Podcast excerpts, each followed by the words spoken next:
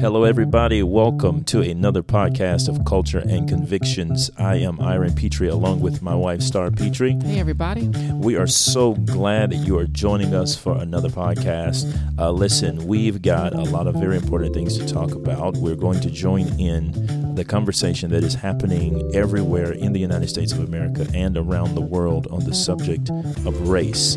And uh, we believe that when it comes to this particular subject, as we're seeing it discussed now, I believe uh, ever ever since the events that happened with uh, George Floyd, I think it's taken center stage, and I think it's something that requires a time, attention, and lengthy conversation to really talk about. Because one of the things that I feel like I am witnessing in the process of all of this is more of a breakdown in communication than a, a unifying in communication. I think people are starting to hit and miss in many areas. And we're starting to see this whole issue of racism, systemic racism, quote unquote, white privilege, etc., etc., uh, begin to go to places that are just completely off the rails, in my humble opinion. And we're going to talk about those things in this particular podcast. Do you agree with, with that analysis of that, or do you see it differently? No, I, I totally agree with you. I think, I mean, ultimately, the, the conversations have become almost onerous because we're just not I mean, what are we talking about? And and does it add anything? Does it does it move the ball forward? And ultimately, it kind of goes back to something that you and I've discussed, which is this idea that we keep talking in in this idea of collectives instead of talking as individuals mm. and sitting across from each other as as just one on one having that conversation. What can I do for you, and, and, what you can do for me, and vice versa. You know what I mean? No, so, I do it becomes unproductive in my in my opinion. Yeah, you're seeing a lot of um, collective apology attempts or attempts at a collective apology is a better way of saying that uh, by people uh, who are white. You're seeing uh, attempted. You're seeing attempts at speaking for what black people want by sometimes singular black people. Um, and in a world in which we want to, in so many ways, come out of uh, race and race identification and group identity and move more into treating one another like human beings and according to as Dr. King said the content of character we seem to be missing the opportunity because we we seem to keep doubling down on our group identity. Well, I'm I'm most upset that these conversations have started to impact, you know, people's food choices. Uh, when people want to remove and rebrand or retire Aunt Jemima or Mrs. Butterworth, Buttersworth or, or Uncle Ben's, I mean, it, it's okay. All right, you're you're you've gone too far now. I think we You've need to all say collectively. How about that? Let's all say that collectively. You've gone too far. yeah, you you you have definitely gone too far. And uh, and before and before it really degenerated down into that, I mean, there was even talks, especially when it came to the nationwide uh, sentiment that began to grow out of what happened to George Floyd, this kind of almost anti police uh, movement or sentiment in the nation uh, that still carries over to this very day. Uh, they were even talking about cartoons like Paw Patrol and in, in, in dealing with the uh, the, the the character of Chase, the little dog that's dressed up as a cop. Now, as far as I can remember as a kid, a cop has always been a respected uh, uh, yeah, a profession. Of, yeah, and a role model, yeah. a respected profession and a role model in the community, something to look up to, to look forward to, and to trust, right? And and even though there was knowledge that there are crooked cops in policing, it did not do away with the fact that we still kind of venerated the profession we mm-hmm. kind of saw the profession as positive. It's no different than the fact that there are crooked doctors out there killing people, but nobody still looks at the doctor as something to, oh my God, we've got to get rid of all signs and symbols of a doctor, remove all white coats and all scrubs because we don't want to even look at that anymore. But we see this sentiment growing out of this, and it's mixed into the racial uh, conversation and the race conversation, and it's really gone too far. And um, it's just it's too much. It, you know, who are these thought police who get to go around telling mm. us how we feel about certain things? Like today, yeah. we know that you take offense um, at the cream of wheat box because oh you see gosh. that black man and you see that hat on his head and you think that is so reminiscent of slavery. Mm.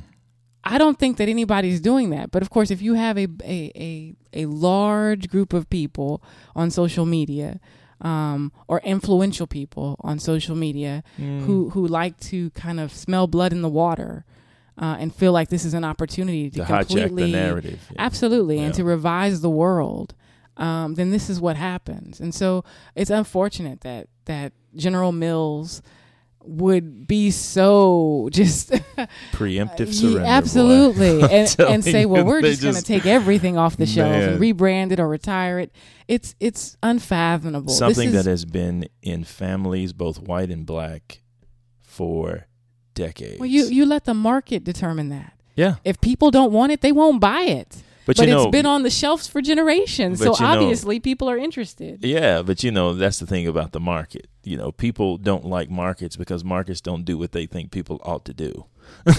you know, and that's just the thing. They can't control it because the market's not going to necessarily make that particular call because the market's not going to get on some type of race tangent. But this is the danger of allowing people, allowing things like this to grow in such a way that they can now, you know, shame people, shame products, shame, you know, whatever, um, Oh, and, yeah. and make it make it completely obsolete, make it make it completely unfruitful for anyone. Because, again, we tag it with this idea that it's that it's racist. Or it tries to to remind us of America's shameful past. I just, uh, you know, enough people. I, and and Oh, if yeah. people don't start to stand up and and raise up some level of standard against this mess, then what what what what else? Hmm.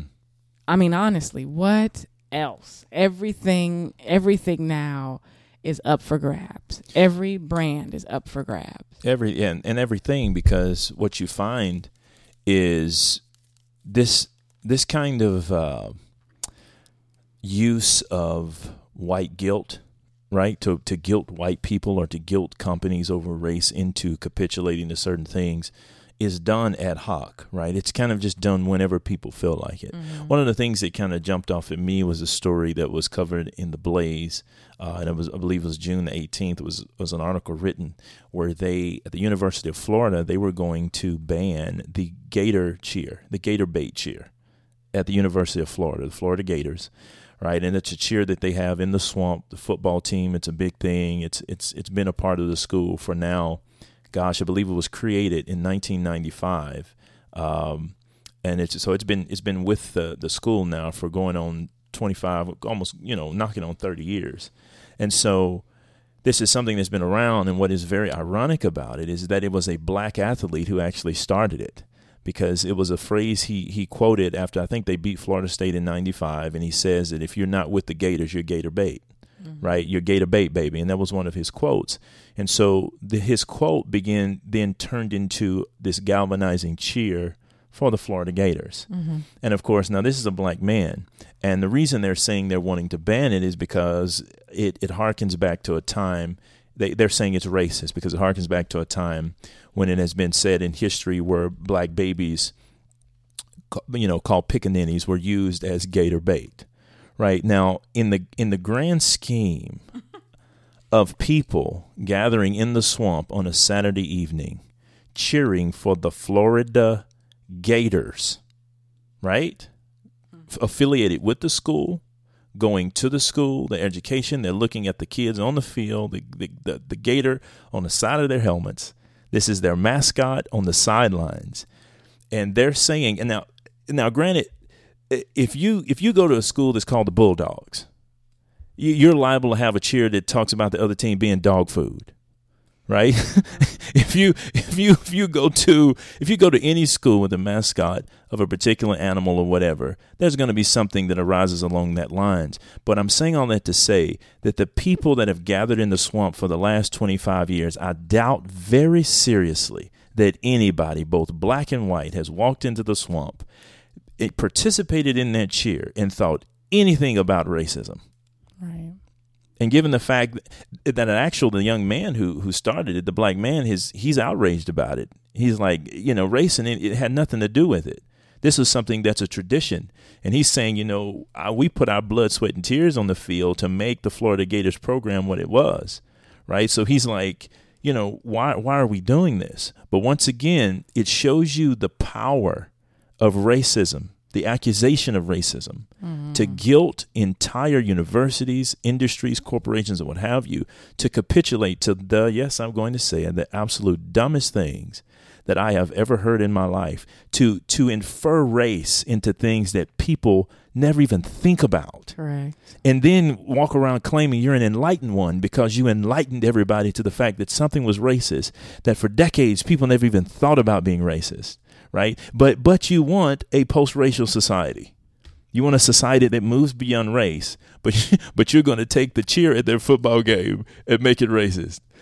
I, I just don't I don't understand the and I don't understand the capitulation of the university to to uh, to dignify such a thing because it's it's it's truly putting race in places that race is not and i don't see how you arrive at a place of being unified reconciled moving beyond race getting race out of our culture like we say we want when you're constantly inferring it and putting it in places that it really does not exist so one of the things I think we need to do is I, I want to read this quote out of out of Shelby Steele's book, and uh, it's called "The Content of Our Character: um, mm. A New Vision of Race in America."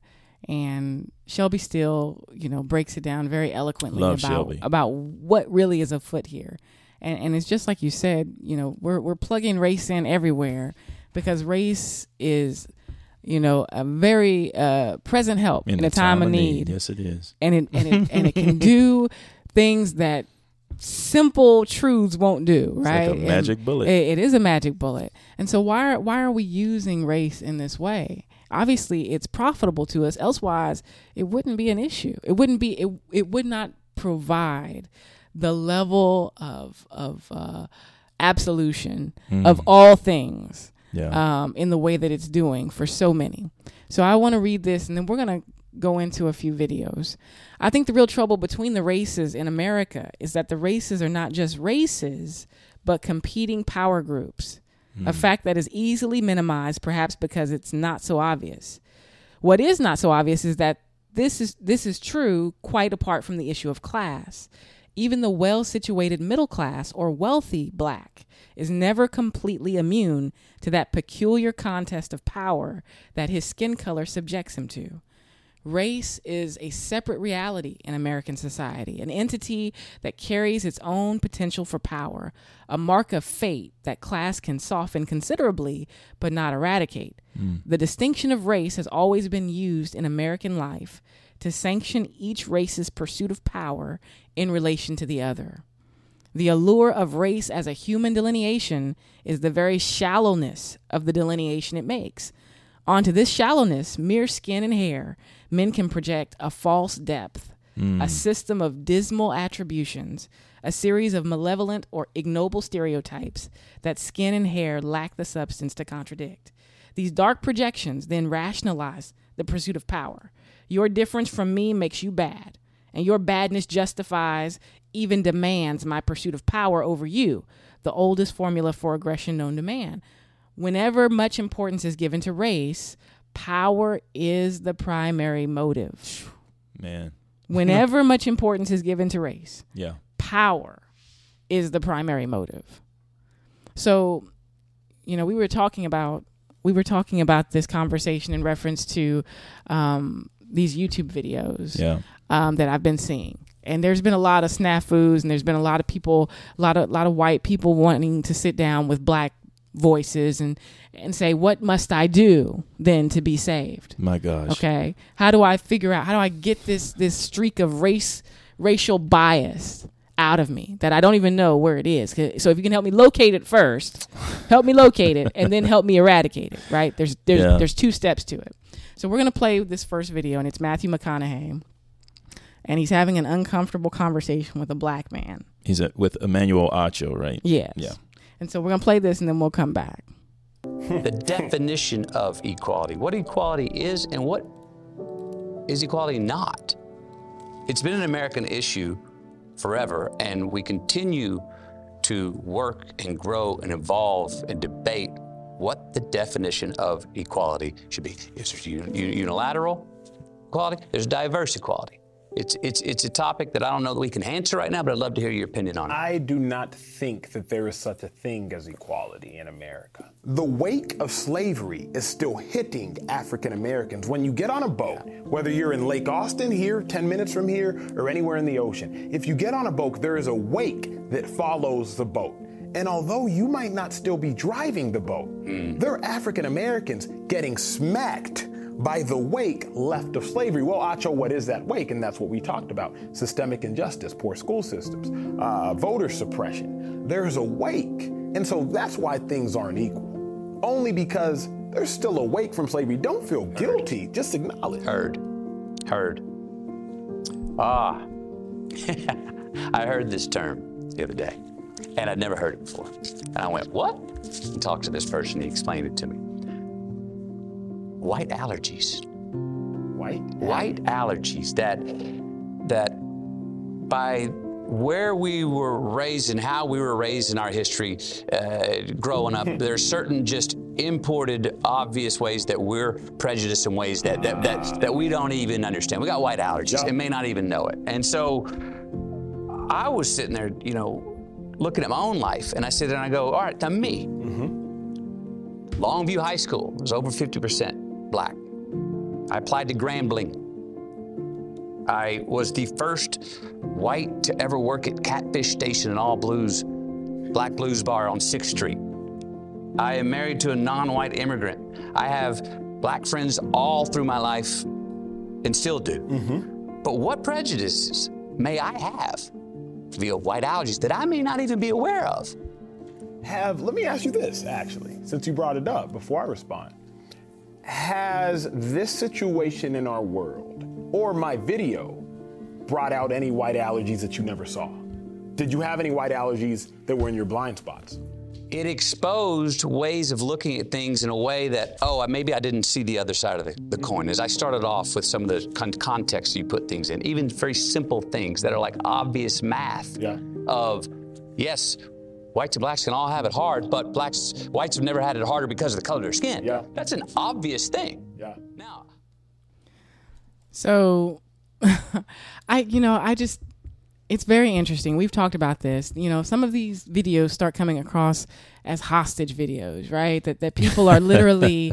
no, I'm I'm being serious. Like, yeah. dear dear black man, no, I hear you, babe. I hear you. Black man, full of full of wisdom and and understanding of the human condition please explain to me, lowly white person that I am, where I might be missing it. Because obviously, you, black man, have understood it all. And what your ancestors have gone through certainly provides for you a certain amount of, of, of power, right? Mm-hmm. And, and complete ab- absolution of any, any wrongdoing on your part. Yeah. So let's just focus on me because that's why we're here. Let's just focus on me. And I feel like, wh- why are we acting as though we're having a real conversation? What we really need to do is, is you know, put those little that that divider between them and like make him the priest, make Acho the priest, and McConaughey is there to do his confession. Wow. Because that's what it feels like. Wow. Right? Wow. wow. Bless me, Father, for I have sinned. Well, it, it goes back to it goes back to I hear you, babe. I hear you.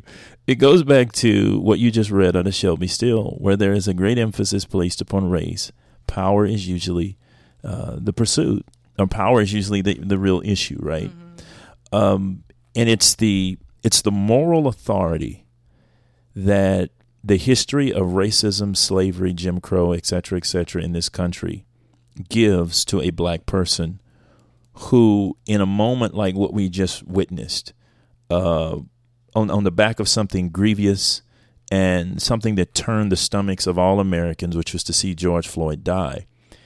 It is a, a heinous and ugly thing to watch, but in it happening, it hands to people who are black a sense of moral authority now. Sure. To now march white people into the court room, right? Mm-hmm. Or into, as, as your analogy says, into the confessional. To now now have to spill the guts. Now, these could be people who, in their lives, is no different than Matthew McConaughey listing his history there, right?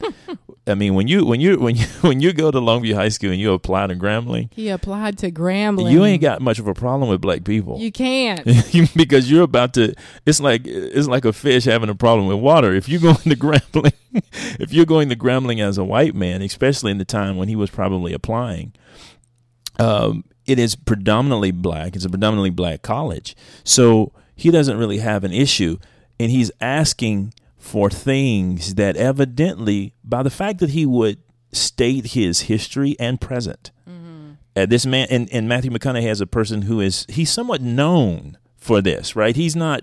I mean, from his his uh, interactions with the Texas Longhorn football team, with Vince Young and all these other players, and probably, as he said, has tons of, of black friends throughout his life, not just one, right? and then he's married to an immigrant who is not white and and so he's raising mixed children as well because I believe he has children with her. Okay. And so here's a father who's raising um, multicultural, uh, biracial children. Here's a man who has displayed he really doesn't have any issue with race in his life as far as inferring upon it more value than it needs to have.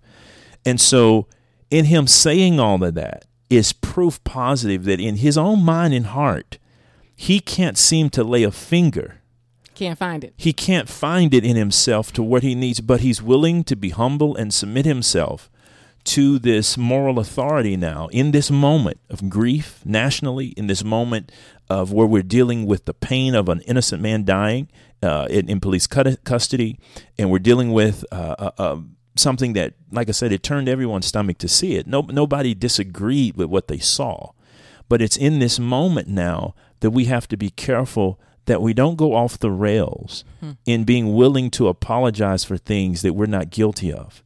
Right. Because it does nothing to move forward the ball on racial reconciliation. Or to ask someone like Mr. Acho, who's who obviously has done very well for himself. Yeah. Um, you know, what impediments did you experience? What about your life? What yeah. what about what about your experiences here in these United States of America? make you believe that the United States as a as a whole is racist yeah. or systemically racist. Yeah. And and, and I, I take issue and I push back on something he used in his analogy with the boat in the wake. I push back on this idea of poor schools and so forth and so on, what we're seeing in our inner cities and what we're seeing in our, our young black children and their performances in schools and their and their socialization or lack thereof. Right. Right. I push back on this being a history or, or, or being the, the byproduct of slavery. Because when I look back in the history of blacks, I see some of the most amazing accomplishments, both educationally or academically and socially, sure. closer to slavery. In in the face of in the face of enshrined of, in law absolutely. discrimination right? Not only that, but economic gains, the likes of which have not been repeated yet in mass in, in black people. So, what we're seeing happen to us in black America today is a modern phenomenon that is inconsistent and incongruent with our past, both in our social behavior, in our educational attainments, and the way we've moved up economically. Black people were not just sitting still being sheared like sheep during that whole time. Black people were making moves. Black people had real estate holdings. Black people were dominating certain industries like in contracting.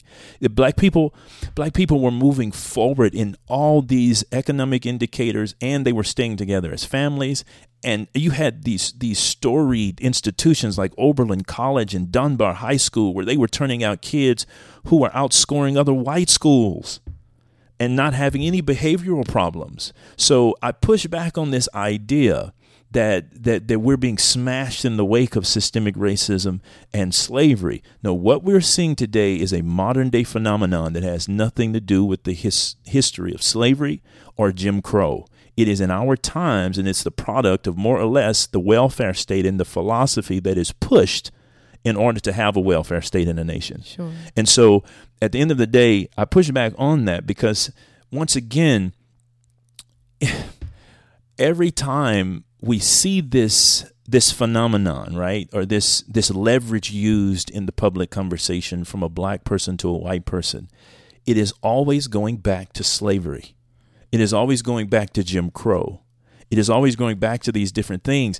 And when he brings up the issue, and I want to I want to bounce this off of you because this is one of the things where it kind of gets into my get it starts to you know scratch me a little bit because they start talking about equality, right?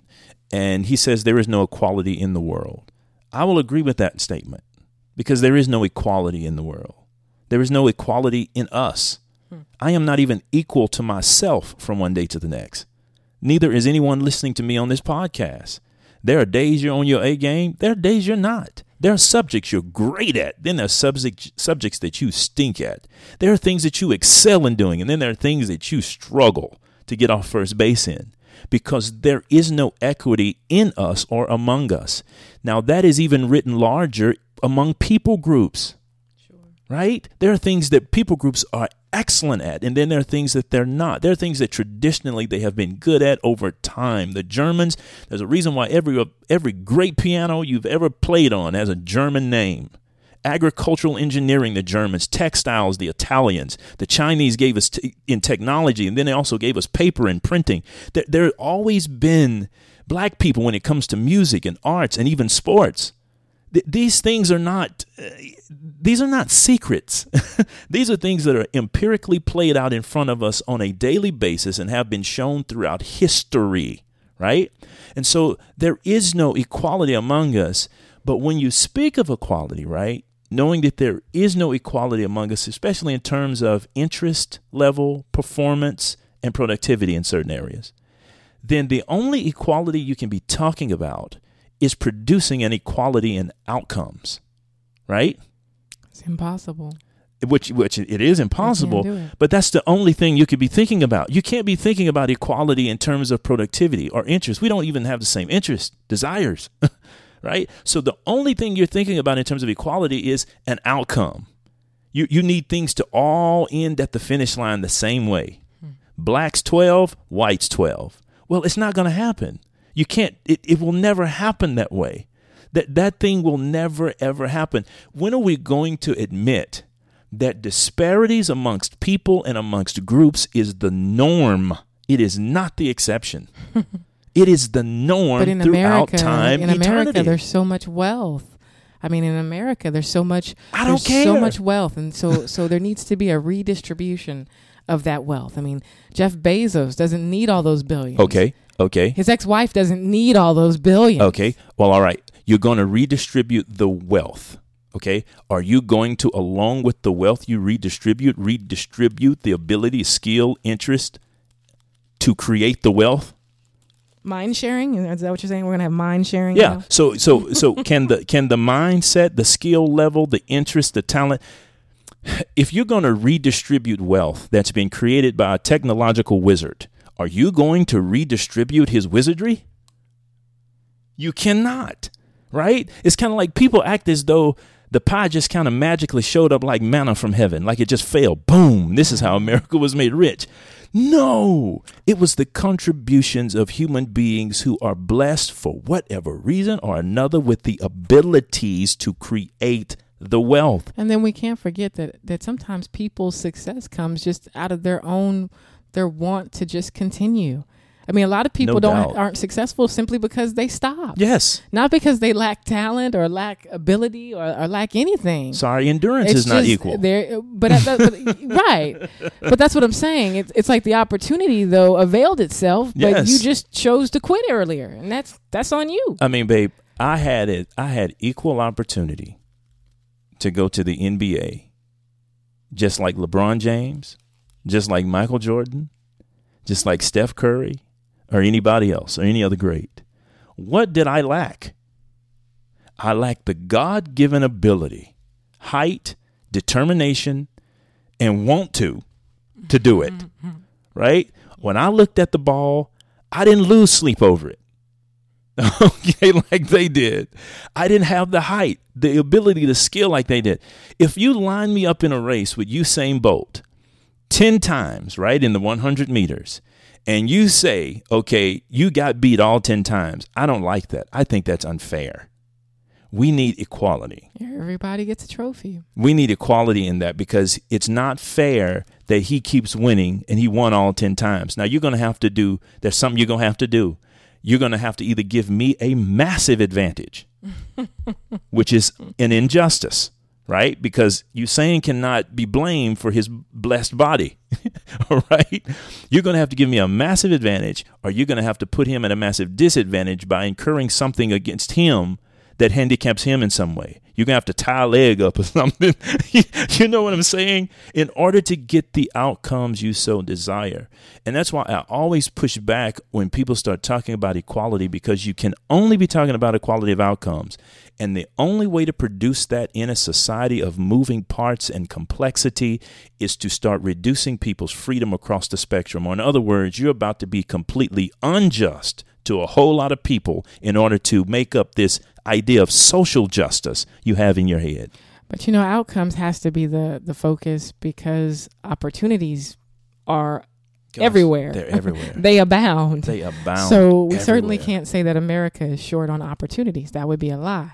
I mean, people are on YouTube I mean, what's that little Ryan kid that our that Maya watches? That oh, yeah. dude is worth millions of dollars, and he and he's seven. He's just out playing.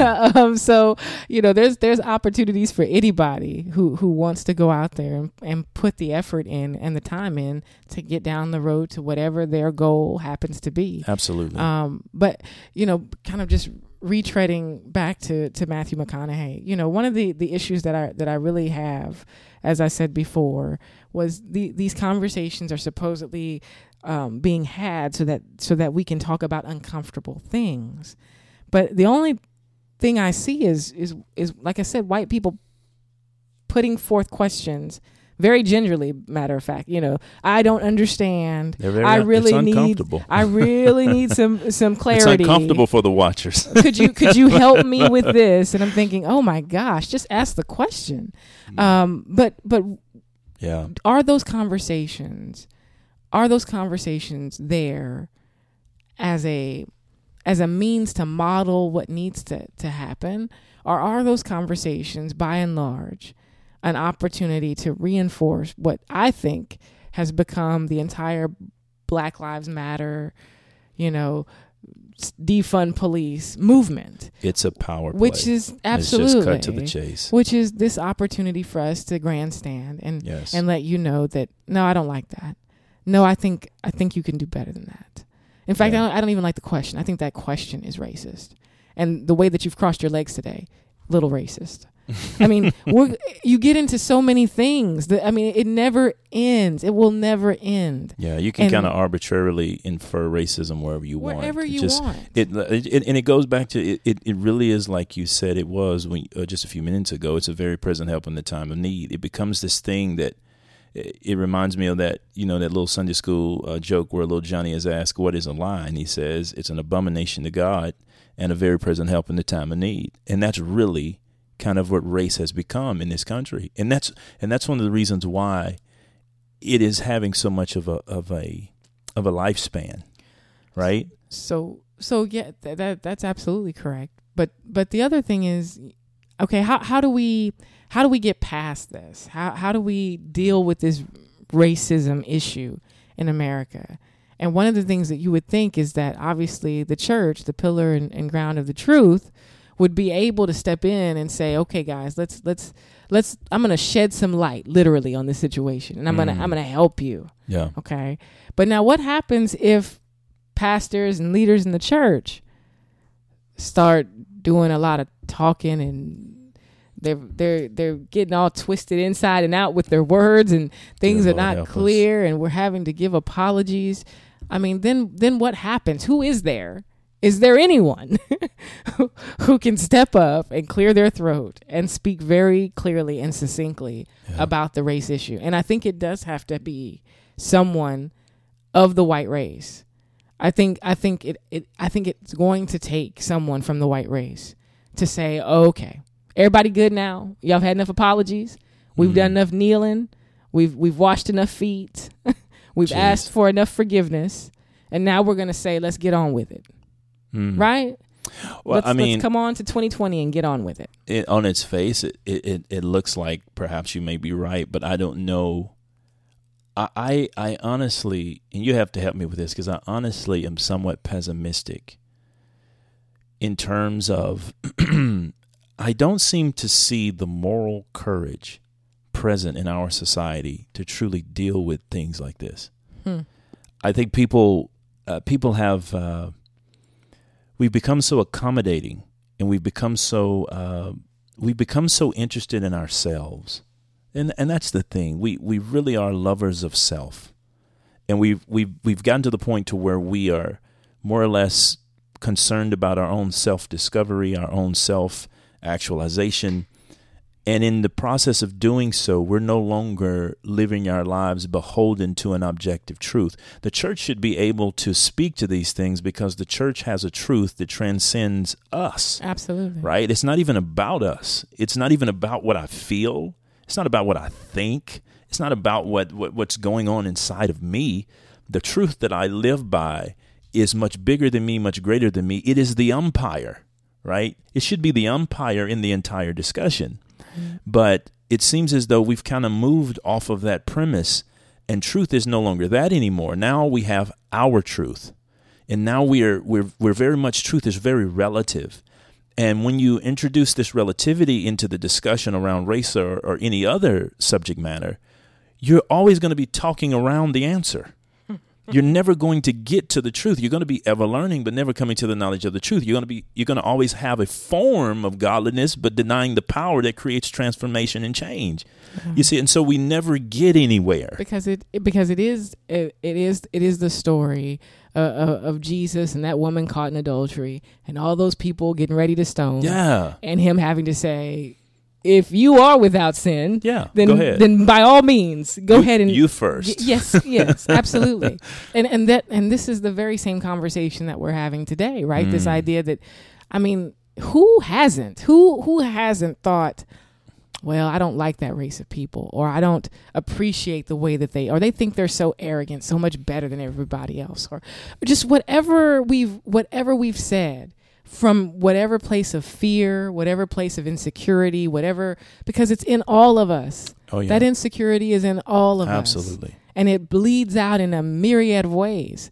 But it but the reality is it's a human condition. Yes, it's, it is. It's the brokenness of humanity. And it has nothing to do with you know, really the, the color of your skin. That that just happens to be a an easy it's low hanging fruit. It's an easy thing for me to, to grab. Yeah. But at the end of the day, it's it's a it's a broken person.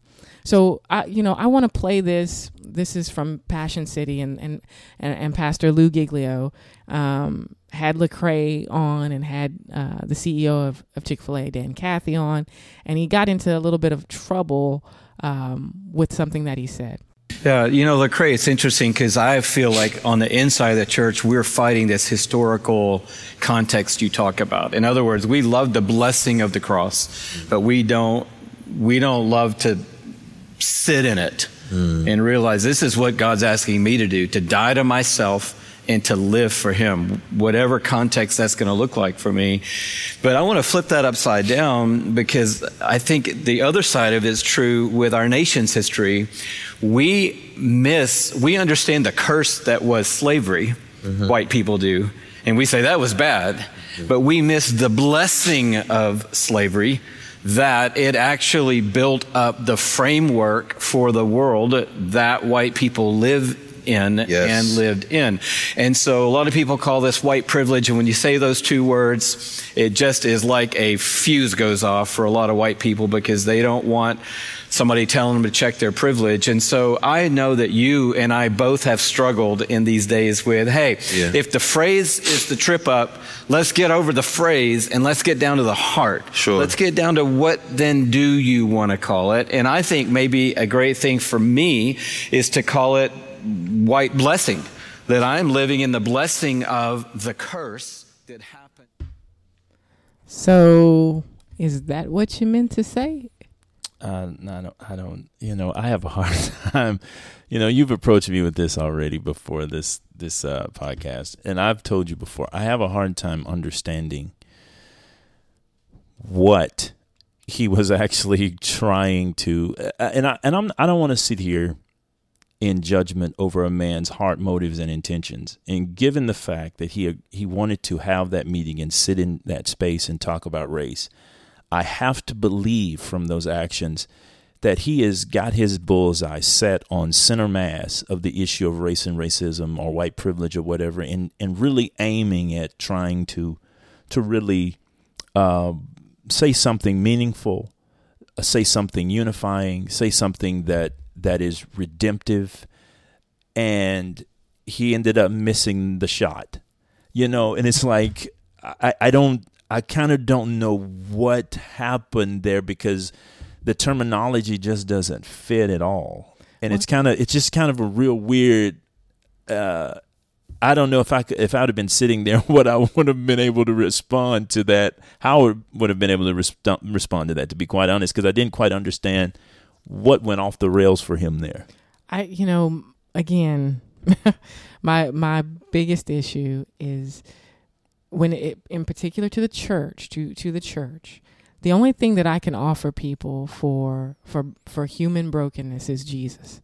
Hmm. I don't have any other salve I for get you. There we go. I, I don't have Yeah, yeah. anything else that I can approach you with. Yeah. And so I, it doesn't matter what I call it. I can call it white privilege. I can call it uh, black privilege. I can call, you know, none of that matters. At the end of the day, if there is an insecurity on my part that tempts me to try to leverage my color, my class, my gender over someone else, that's the problem. Mm-hmm. But that is a that is a human condition, a soul condition that can only be fixed by Jesus Christ. Yeah. And so as as as being someone in the church, I'm always just befuddled that we You're befuddled. I am. wow. I'm befuddled that we would that we would think that we can offer people all of this prose on race and what it what it's like to be white and what it's like to be black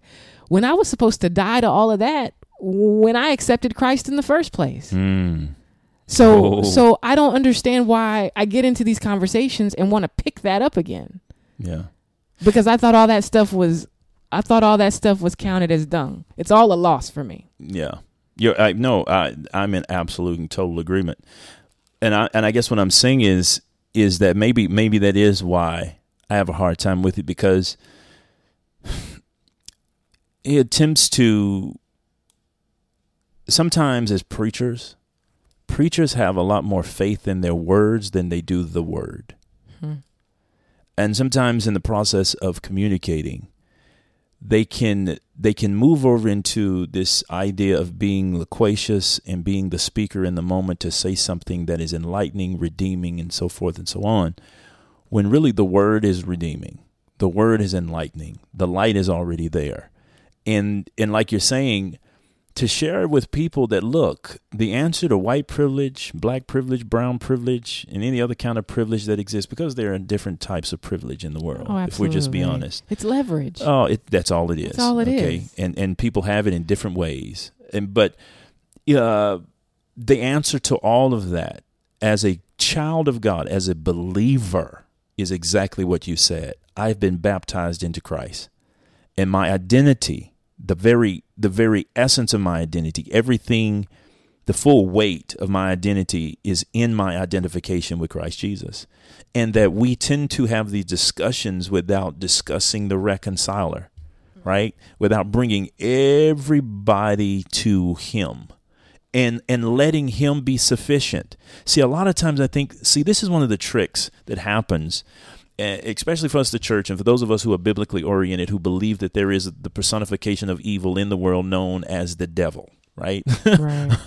So this is one of the things he does. He presents this this issue in such an emotional vortex that we're in, off of the death of George Floyd, uh, off of another police uh, killing in Atlanta, off of all of these different things that are going on in the world, from burning cities to looting to rioting to peaceful protest, you just name it, right?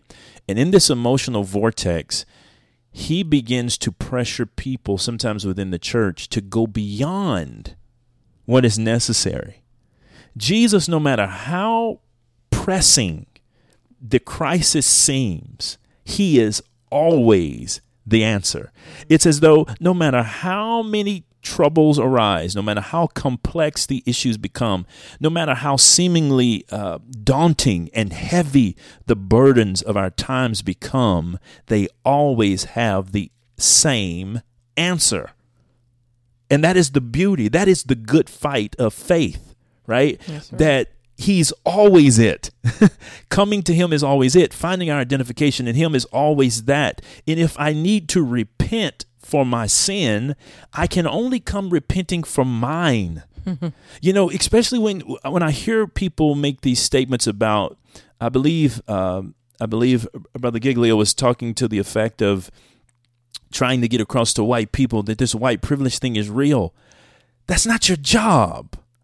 You, your family, work out your own salvation with fear and trembling. And I think a lot of these discussions go off the rails when we try to bring this collective uh, repentance to bear. It's kind of like, no, no, it's just you.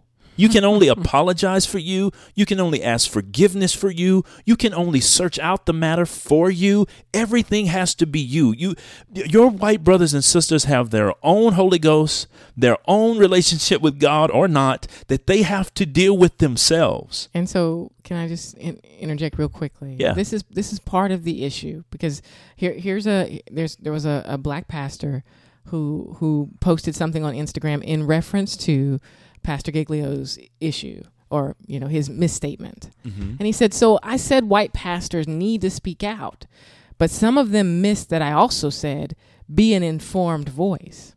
Mm. And so now we've created in the church in particular this idea that again there's there's this collective of, of black pastors, preachers who now are I guess the arbiters of of what is acceptable what is informed what what could be absolutely what can be said that's actually profitable and that which can be discarded. Mm. and and the problem with that is ultimately again yeah. he he he he jesus has already provided the bounds. He's already given us the ditches. He's yes. told us to stay right here in the middle. Yeah. It's a narrow path but yes, you can is. do it. And i've yes. been, i've given you the holy ghost to help you walk it Okay. Yeah. So I'm not sitting here in judgment of any of these men, but what I'm saying is that we get into this issue of bringing bringing the world into the church. Yeah. Because ultimately you're just That's my good. you're my brother, you're my sister. Yeah. It's not about me as a black pastor telling a white pastor to be informed. No. It's not any of that. And if you be overtaken in a fault. A- absolutely. Right? And that absolutely. fault being racism. If racism is a sin, which we believe it is and we know it is, mm-hmm but if it is a sin, and it is, it is a sin as all sins are sins. Correct. Right? So if my brother were overtaken in fornication, you with which are spiritual, go and restore such a one in the spirit of meekness, mm-hmm. considering yourself lest you be tempted. So if he's in the sin of racism, or he's in the sin of thinking he's privileged, if he's in the sin of saying something that was that was uh, obtuse, uh, off color, missed it, whatever, what, what have you, you which are spiritual it doesn't say you which are spiritual that are black, you which are spiritual that are white, you which are spiritual that are anything. You which are spiritual, restore such a one in the spirit of meekness, considering yourself. And see, this is what we don't do enough of. We're not considering ourselves that we have our own sets of prejudices and issues in ourselves Absolutely. that we have to deal with. Absolutely. But to get back to the point, we should be in the business of restoration, not in the business of public critique, right? And and and at the, you can critique or humiliation, or humiliation, or to be condescending to someone. But speak, pull aside that person, especially if you are pastors of large platforms, pastors of large uh, influence and note and notoriety, whereby you have the means to get in contact with other preachers of your same status or lesser, where you have the means by which to reach out to someone and someone would gladly take your call. If you are in that position and you are spiritual, because it doesn't mean you're spiritual just because you're in that position, but if you are spiritual, reach out and restore people it, and and that's the thing that we're not doing, and we're we've well once again, like I said, we've we've stepped beyond what is really the answer, yeah. which is following the biblical kingdom way of doing this, because we've got sucked up into the diabolical vortex of emotion mm. that has sucked us all in and we're emoting and we're not praying or thinking or, are following scripture to, to deal with the situations that we have presented to us because there is a way to speak to these things. And and I understand it. I understand the emotions. I understand everybody's raw. Everybody's feeling a whole lot of stuff.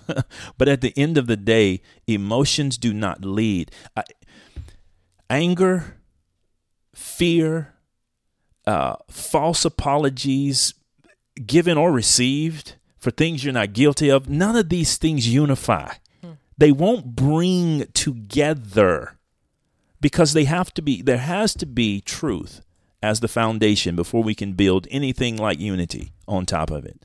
And so we have to get back back to in the church a biblical framework for how to deal with this and recognizing uh, once again in this nation if we're going to talk about racism, systemic racism, if we're going to talk about any number of these things drawn along racial lines, whether it be implicit bias and all of these different things. It's it's kind of like this this spectrum. This happens a lot with a lot of different things. It's kind of like autism.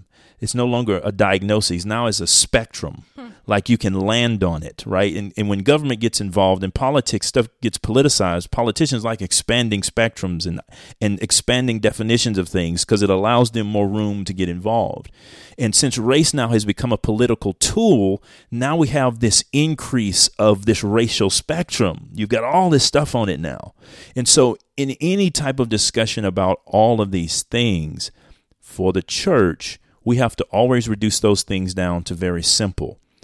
What does the Word of God say about it? How should I go about addressing it in my brother or sister if it is present? How should my brother or sister go about dealing with it in their own lives? And they should deal with it like they deal with any other sin, right? It's repentance, it's forgiveness. And that's the way we move forward. Absolutely. Absolutely. I, you know, I just, I, again during these times we we have to the church has to raise the standard and the standard sometimes is uncomfortable for people. And the standard sometimes can't be empathetic in a lot of ways. Sometimes the standard just has to be the standard mm-hmm. and say look i love everybody but but this is not right. And here's why. Yeah. And this is what we can do to correct. This is what we can do to reform. This is what we can do um, to get on a road and a, on a path of unity. Because ultimately, for us as a country, this is all about disunity. This mm has nothing to do with anything more than than causing a myriad of schisms. Absolutely. That keep everybody so emotionally tired, so emotionally frazzled that people don't know who the enemy is.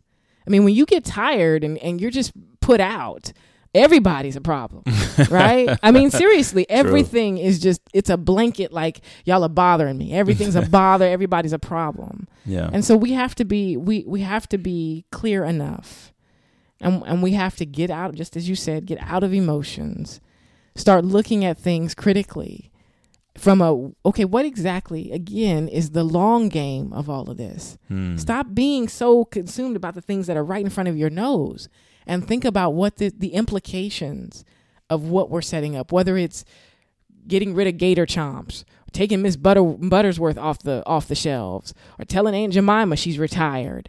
What are we doing? Hmm. Because these things, to me, are indicative of a of a of a country that is it, that is growing less and less free. Yeah. At the end of the day, we're becoming less and less free. And if people are able to sit there and say that a, a gator chomp is racist, that Eskimo pies are racist, Come on. then they're coming for your pulpits too. Oh, and they're going to start no telling you what's doubt. what's completely just oh my gosh, you can't say that. I mean, you want to you want to actually stand against abortion? No. Mm. You're you're that's prejudice. Yeah. You want to oh, you want to say something about LGBTQ? Oh my goodness, that yeah. is just discriminatory. That's bigotry. So so while we're sitting here having these petty little spats with each other, thank you. over stuff that over stuff that is completely it seems it seems inconsequential, really. Yeah. Right? And that's why we feel like, oh, well, that's fine. You can take Miss Butterworth. I, am good with that. Yeah. Right? Yeah. Because it's inconsequential to us. Yeah. But eventually, it's a slow and steady creep to yes, something that actually matters. Yes, it is. To topics that actually matter, to policies that actually matter. And so we we're going to have to, like I said, have some sobriety, people. Seriously, have some real sobriety and get out of our feelings. Because I think some of this is just people living off of whatever they've experienced. And I'm not belittling people's experience. But what I am saying is that the fact of the matter is, tomorrow morning, I'm going to wake up and I'm going to be the same color. Yeah. I'm going to be black. Yeah. And so I'm going to have to go into the world and I'm going to have to live. And so for each and every one of us, it's how then shall we live? That's am right. I going to live with a chip on my shoulder or am I going to live free? And the, and these are the choices that each each and every one of us has to make on a daily basis. But but it is our choice to make. It's no one's pushing us. No one's pushing us to be to to be disunited or to to to be uh, at at odds with each other. This is this is our choice. Yeah. We're choosing to do this. Nobody can make us. That's for certain. We, we, you're you're exactly right. We're making the choice ourselves. I couldn't have put it any better. Well, listen, everybody. That is the end of this particular podcast of Culture Convictions. We are so once again thankful for you tuning in. Please like and share these podcasts with those whom you believe would be interested in this type of conversation. We are dealing with some very very touchy subjects, some very very uh, interesting and important conversations we're having now because these things need to be talked about, and we're not done because the one thing that I, you know, it's one thing about this generation, we have all this social media and stuff everywhere. And one of the things that always makes me get tickled is I try to, I see people try to hash out a racial issue in 150 characters or less.